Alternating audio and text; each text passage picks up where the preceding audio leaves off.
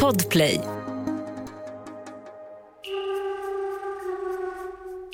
Planlägg er semester i tid. Se till att den blir er till bästa möjliga rekreation samt för dem av er som har tillfälle att företaga resor även en utvidgad kännedom om mitt eget land och folk. Välkomna till krimpoddarnas krimpodds sommarföljetong Överkonstapelns sista fall.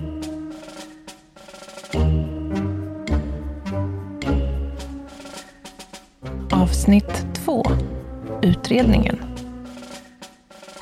Välkomna tillbaka! Det är avsnitt 2 av den här spännande följetongen som vi inledde igår med att ungmön Ebba hittades död i sitt hem.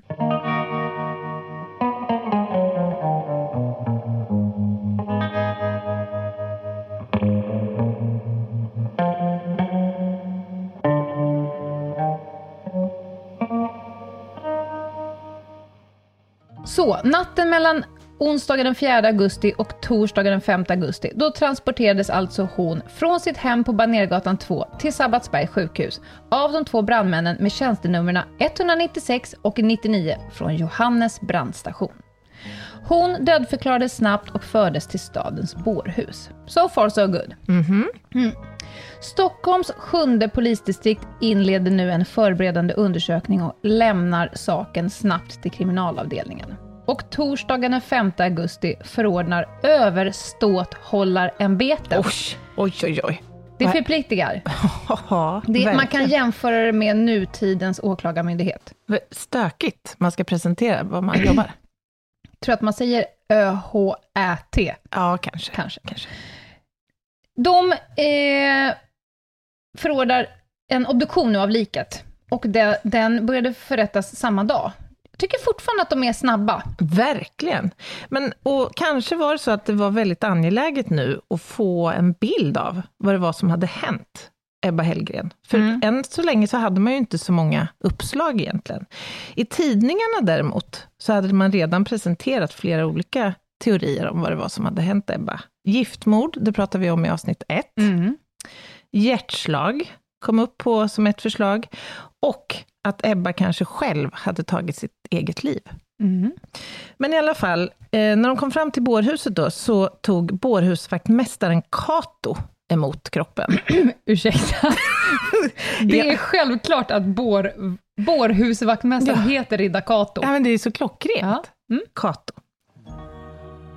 Kato, han lättar då på den här svepningen som han har gjort om eh, Ebbas kropp. Och han ser direkt då att det finns blånader, alltså blåmärken på hennes hals. Och han lär då ha uttalat direkt att hon nog måste ha kvävts. Det var liksom hans första tanke när han såg henne. Att någon har strypt henne? Ja. ja.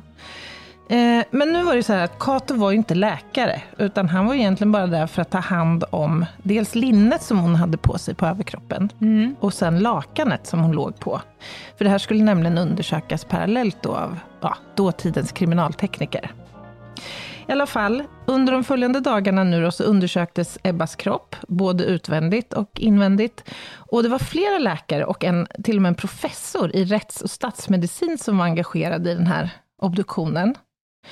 Eh, och man börjar då titta på de här olika likfenomenen, du vet, stelheten i kroppen, kylan, alltså temperaturen, mm. eh, förruttnelsefläckar eh, och sånt där. Och kunde dra en slutsats om att hon hade varit död då i en till två timmar, när hon anträffades den 5 augusti 03.15. Mm, Okej, okay. så då börjar vi närma oss någon form av dödstidpunkt. Ja, eller ett intervall åtminstone. Och mm. det här är ju superviktigt vid alla mordutredningar eller oklara dödsfall, att få en uppfattning om när personen avled. Mm.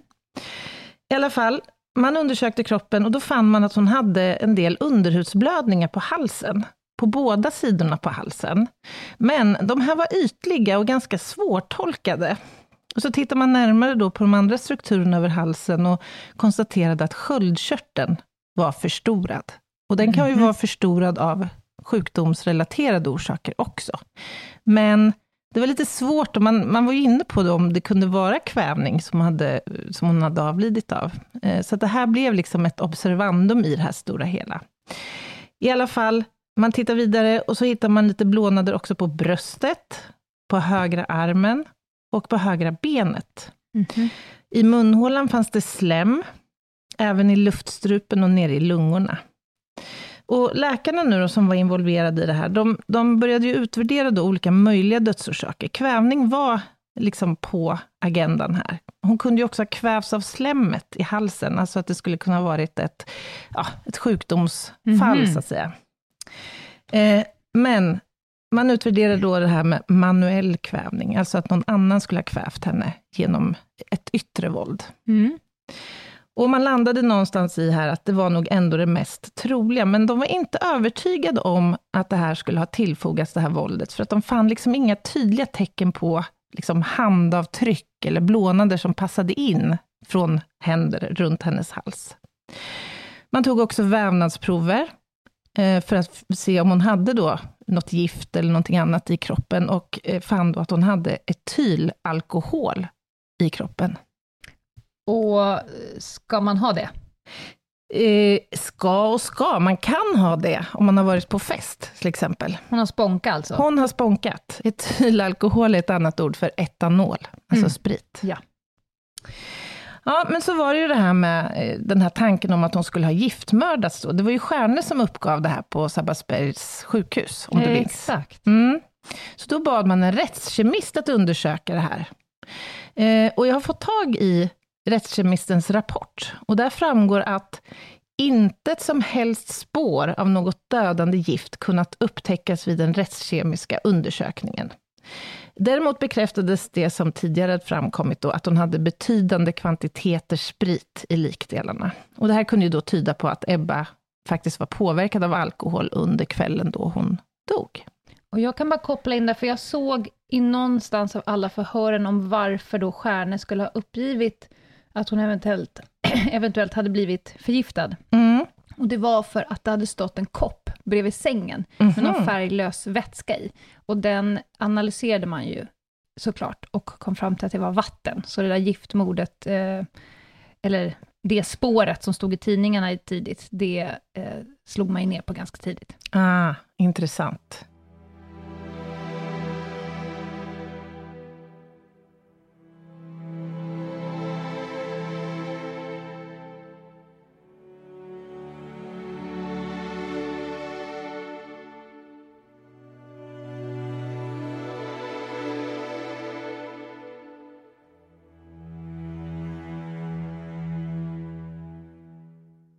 Ja, rättsläkarna diskuterar de här fynden nu då, som man har gjort. Och man går på linjen att Ebba hade kvävts till döds och att det sannolikt hade gått fort.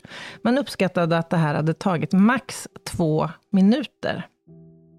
Men man eh, varnade lite för, eller det var ett observandum ändå, att hon ju såg så tillrättalagd ut när man anträffade henne. Hon låg ju då rofyllt, som det beskrivs, i sängen, med täcket slätt uppdraget över kroppen.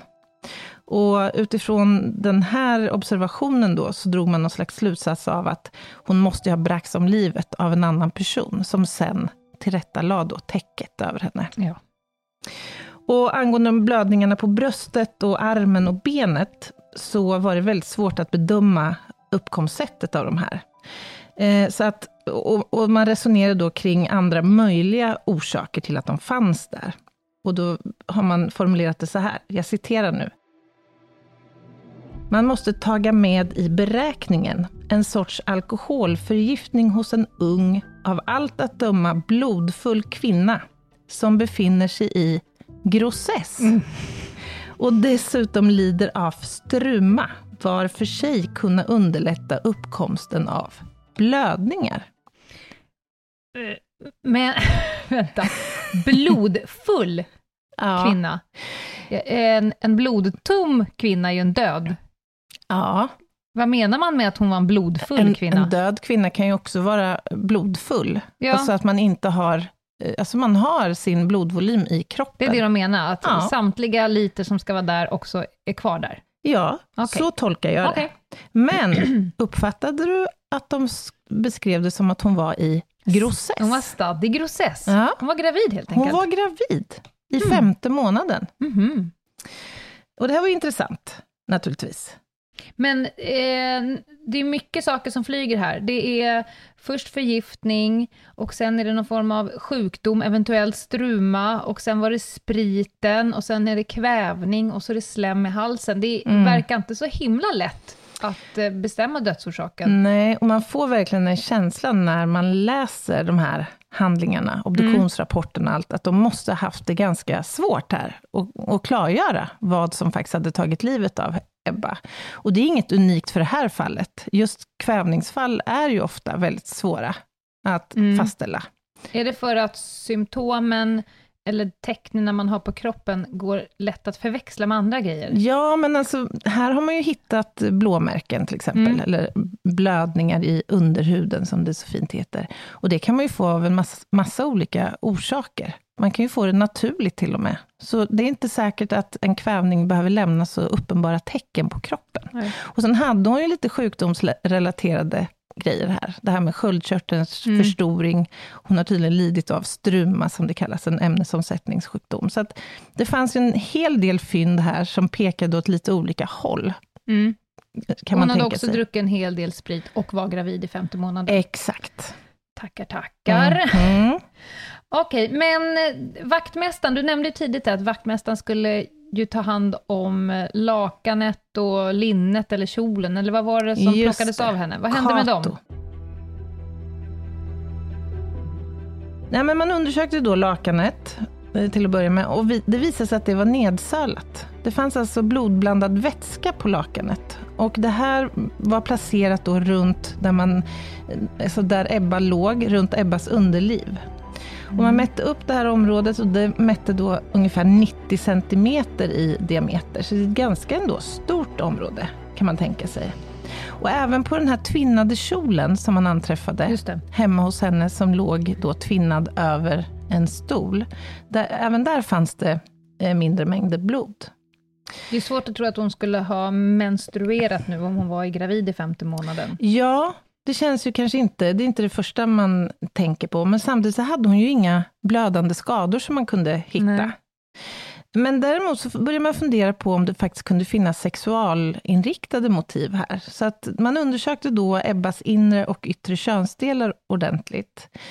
Eh, Men inte heller där fann man några skador. Däremot så noterade man att det fanns en rodnad i vaginalslemhinnan, och den beskrivs också som knottrig. Och även det här var ju fynd då som man diskuterade. Kan det här vara naturligt orsakat, eller är det här tillfogat på något sätt? Eh, och man tog också snitt från livmoderhalsen och från könsdelarna och placerade i formalin. Men man fann inte heller där några säkra tecken. Så att, ja, det här var ju omhöljt med lite i dunkel, kan man säga. Fortfarande hennes eh, dödsorsak. Mm. Och utredningen pågick här till fullo. Polisintendent Erik Hellgren eh, förhörde portvaktsparet, Mm. Augusta och Albert Bodén. Ja, just det. De berättade då att Ebba vid 15 års ålder hade erhållit en sån så kallad jungfruplats hemma hos dem, och bott där till och från. Mm. Och under tiden här har Ebba eh, börjat anförtro sig åt Augusta, med ja, men sina sociala relationer, och de pratar lite om killar och så. Mm.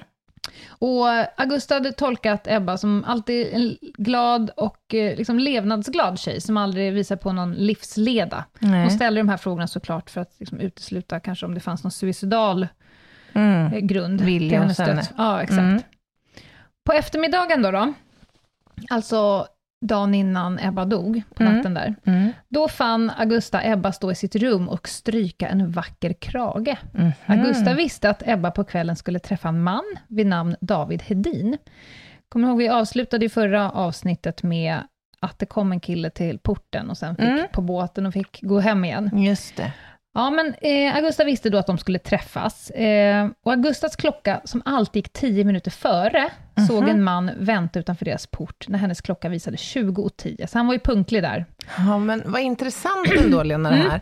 För att när man håller förhör i sådana här sammanhang, så är det ju alltid viktigt att få den man förhör att liksom hänga upp sina vittnesiakttagelser på ett tv-program, eller på någonting som man kan relatera, eller Mm. bestämma tidpunkten för ju.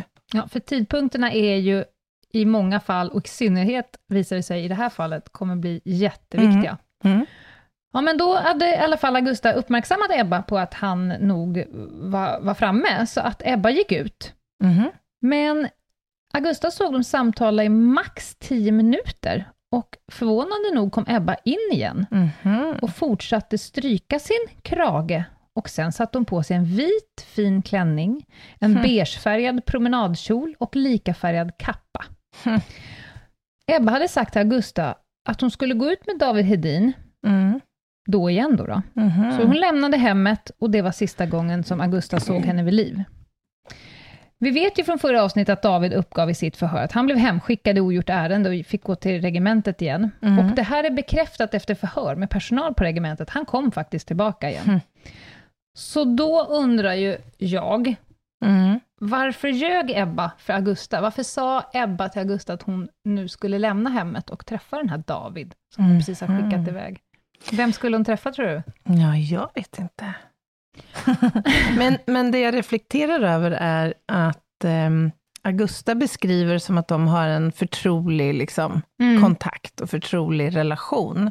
Men, men det är ju hennes subjektiva uppfattning. Det, man kan ju tänka sig, det här är en ung kvinna som kanske träffar olika killar Mm. eller män, och inte vill berätta det Nej. för hennes eh, värdfamilj här. Hon kanske är- hyfsat selektiv med sin förtrolighet. Det kan man tänka sig. Mm.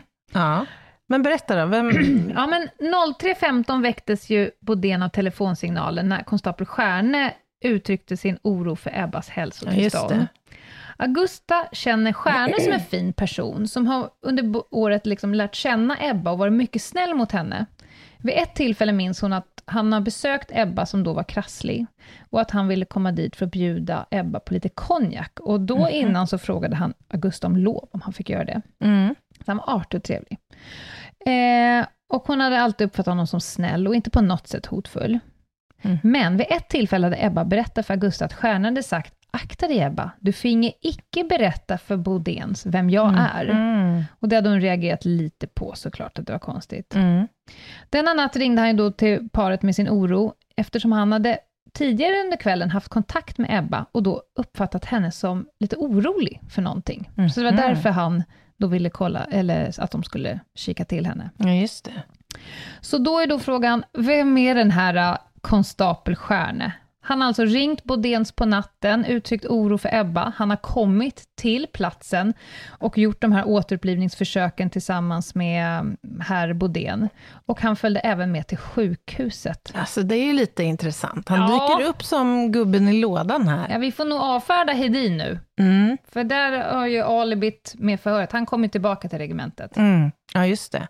Och jag kan tänka mig, alltså han, Stjärne var ju polis. Mm. Det är klart att han måste ju ha liksom ändå, vad ska man säga, man hade säkert stor respekt för polisen Säkert. på den där tiden. Och ändå reagerar ju Augusta på någonting här som han beskriver. Mm. Spännande.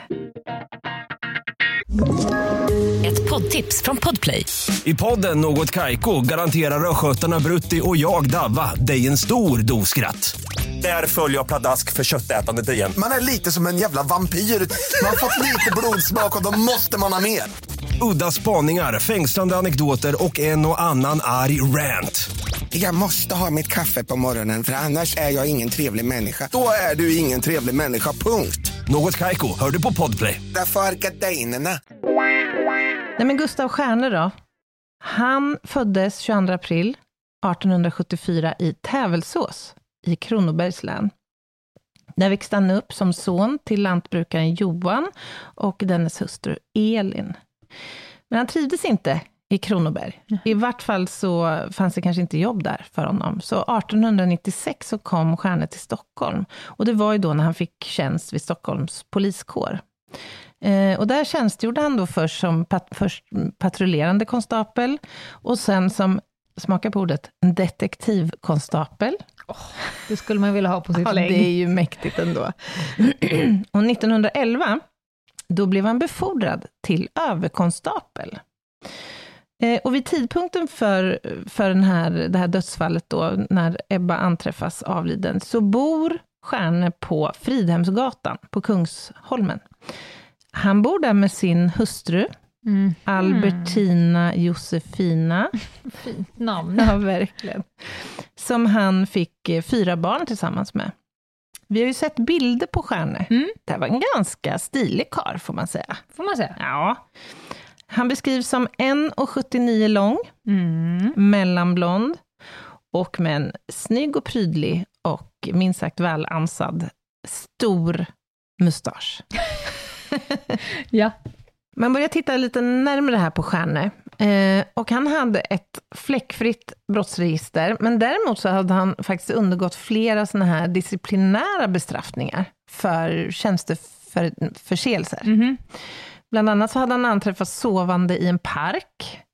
Eh, han hade också disciplinerats för fylleri i tjänsten.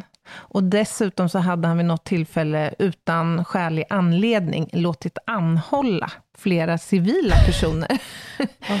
Ja, så han verkar ju ha agerat lite grann i eh, så här gråzon, får man väl säga. Kanske. Några saker klarnar ju för mig. Om han bor på Fridhemsgatan med eh, fru och fyra barn, Mm. Där kanske kommer förklaringen varför han inte vill att Ebba ska berätta vitt och brett om vem han är och att de Verkligen. ses. Verkligen. Ett klassiskt case of håll det dolt. Ja, verkligen.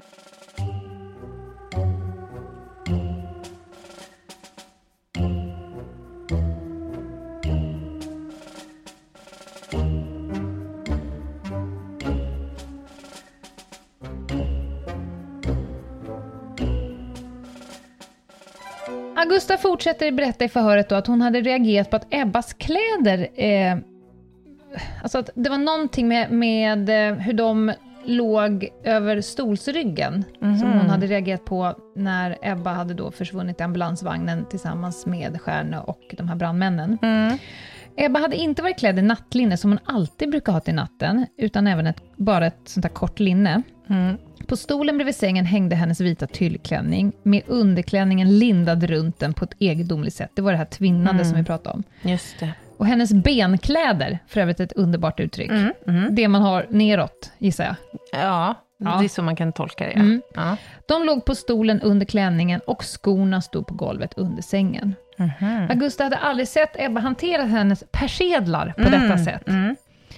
En annan konstig sak var att hon hade hittat Ebbas väska på, på köksbordet, innehållandes både hennes dörrnyckel och portnyckel. Mhm. Och dessa nycklar hade Ebba alltid, utan undantag, hängt på en spik i köket direkt efter att hon hade kommit hem. Aha. Nu ligger de alltså i handväskan på bordet. Okej, vad, vad observant hon verkar ha Ja, men varit. jag gillar det. Ja, verkligen. Ja. Och sen har man också förhört Albert Bordén om olika saker och han säger i princip samma som Augusta. Men han har också ett väldigt intressant, en intressant iakttagelse. När han klev in i rummet samtidigt som eh, Stjärne då, när de ska göra eh, liksom återupplivningsförsök på Ebba, Mm. då är alltså persiennen helt neddragen. Och det är han säker på. Samma persien som Jens, nej, Jöns Petter, Ja, JP, JP, vår vän JP, Ja, ja. renhållningskaren. Han hade ju sett den halvt Mm, neddragen mm. strax efter 03. Ja, just Men det. 03.15 helt neddragen. Ah, och nu har ju du berättat att Ebba har ju varit död mellan en och två timmar Ja. när de anträffar henne. Mm. Vi kan ju utesluta att hon har dragit ner persiennen. Mm, det kan vi göra. Då kan vi undra, vem har dragit ner persiennen? Så den där lilla detaljen, Mm. den verkar ha blivit viktig. Kan man tänka sig att någon var där inne då, när JP gick förbi? Det kan man väl tänka sig. Kan man tänka sig att Ebba mördades precis just då? Mm. Det kan man också tänka sig. Sjukt ändå. Verkligen. Och veta. ja. Det är trist för JP. ja, ja. ja. Ja. En halvtimme efter att ambulansvagnen fört bort Ebba, då ringde det återigen på porten hemma hos Bodén. Då var det Stjärne. Mhm. Han grät nu fram orden. Nu är Ebba död. Han verkade också lite berusad. Augusta hade frågat honom då, hur visste du att Ebba var orolig under kvällen? Mm. Och då berättar Stjärne att han har samtalat med Ebba, som sagt att hon under kvällen skulle träffa en annan man. Mhm. Stjärne hade då varnat Ebba för den här mannen och frågat om han verkligen var en bra man för henne. Han hade sedan under eh, natten vandrat runt för att kontrollera om denna man på ett rekorderligt sätt skulle transportera Ebba hem. Vid 01 till exempel, då hade han knackat på hos rutan hemma hos Ebba, utan svar. Ja, Ja, spännande. och David Hedin, han dök upp på morgonen här, eller på dagen, torsdagen den 5 augusti, hemma hos Augusta och eh, Albert, och sökte efter Ebba. Mm. Han har ju ingen aning nu. Nej, just det. Han fick ju nobben Ja, kvällen före. och nu fick han reda på vad som har hänt och direkt tog han då kontakt med sjunde polismästardistriktet och blev då förhörd, för honom hade de ju letat efter. Mm. Eh, och han berättade som det var. Han gick till Ebba vid 20.00 för att sällskapa med henne. Ebba hade avböjt med invändningen att hon behövde hjälpa en kvinnlig kamrat med någonting under kvällen och därför skickat iväg honom igen. Så hon kör alltså olika story Ja, till. David som till Augusta. Ja. Har vi några reflektioner so far? Det är många turer här fram och tillbaka, men man kan ju konstatera att ehm, ja, men det, det, alltså det är mycket information som måste, eller många spår som måste Mm. redas ut här, rent ut, utredningsmässigt. Vilken av de här versionerna stämmer och vilka Mm. gör det inte? Och så vidare. Och det man gör då är att man följer varje spår till man kommer till en punkt att man kan bekräfta eller Mm. avfärda det. Och sen så stänger man den dörren och så går man på nästa och så får man hålla på. Det är därför det kräver så mycket tid och personal. Och sen är det ju intressant med Stjärna här. Han ger sig ju själv ett alibi för den här tidpunkten, när han pratar med Augusta och lägger sin story för henne, Mm. faktiskt. Exakt. Ja, men man förhör- förhörde även såklart de här brandmännen som förde Ebba till sjukhuset och inget direkt nytt framkom där, mer än att konstapel Stjärne inte hade givit sig till känna för dem, eh, ända tills de frågade efter hans vittnesuppgifter. De Mhm. visste ju inte att han var polis, trots att de, han har åkt med i ambulansen och var med uppe på sjukhuset. Men när de ville ha hans vittnesuppgifter för att liksom kunna komma i kontakt med det här vittnet igen, Mm. då först hade han beskrivit sitt yrke, men han ville inte uppge sitt telefonnummer. Jag citerar, det är nog ändå ingen som kommer att svara är när han som har numret har semester. Alltså en sval! Fasen alltså, vad slug han verkar, Stjärne. Ja, Ändå. Iskallt ju. ja iskall. Men vad händer då? Jag antar att utredningen fortsätter här nu. Mm. Nu, det sker ju förhör parallellt här. De förhör läkaren, de förhör, förhör sjuksyrrorna, Mm. grannar och ett, ett förhör blev extra eh, intressant och det är med Ebbas syster Elsa som bor en bit därifrån. Mhm. Elsa visste att Ebba hade sällskapat med en gift man och frågat om det var en sån god idé. Ebba hade då svarat, alla de gifta voro så mycket bättre.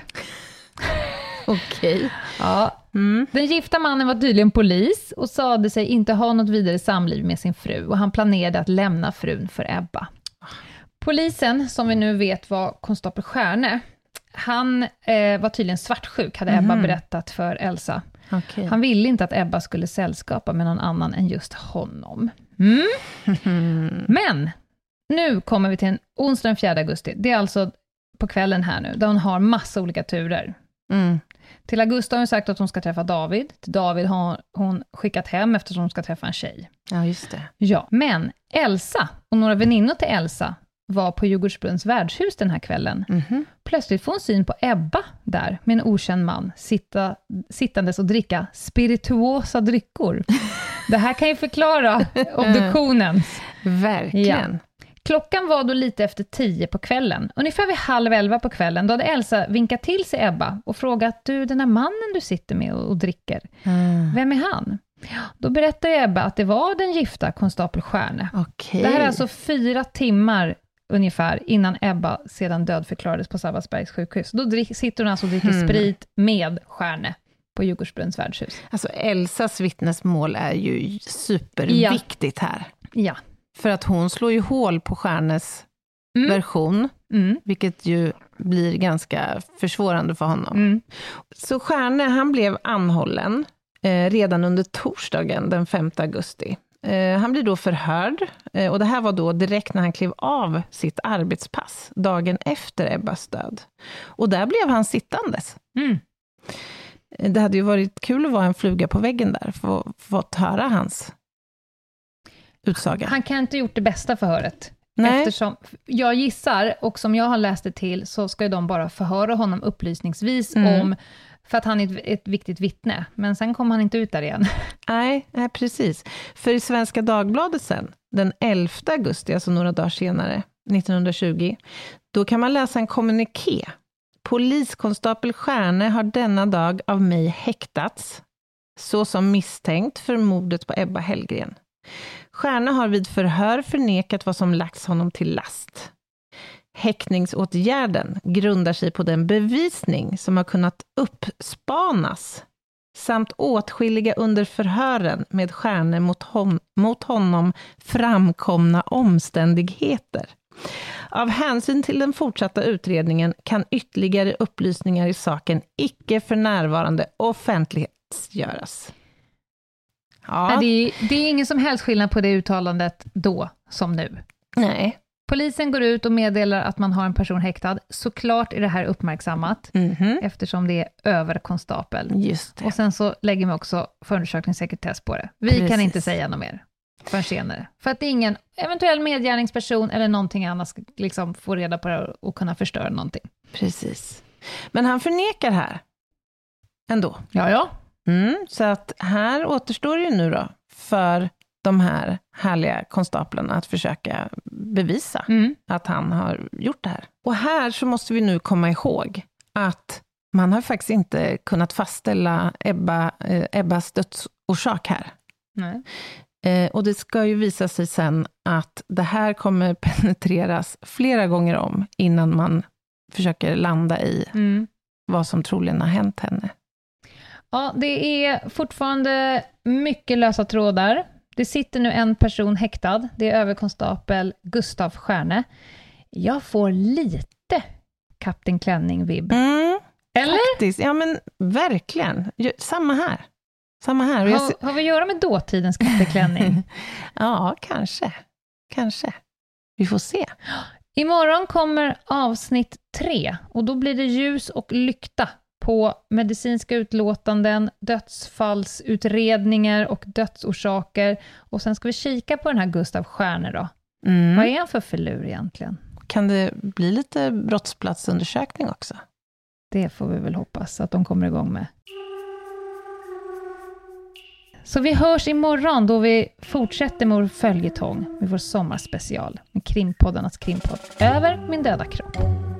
Bye, bye. Bye!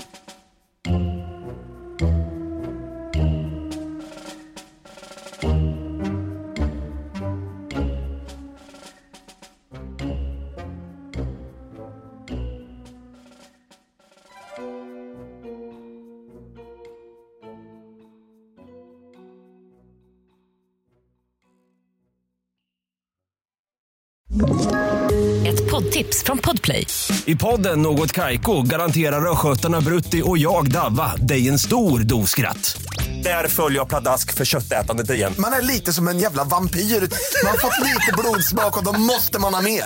Udda spaningar, fängslande anekdoter och en och annan arg rant.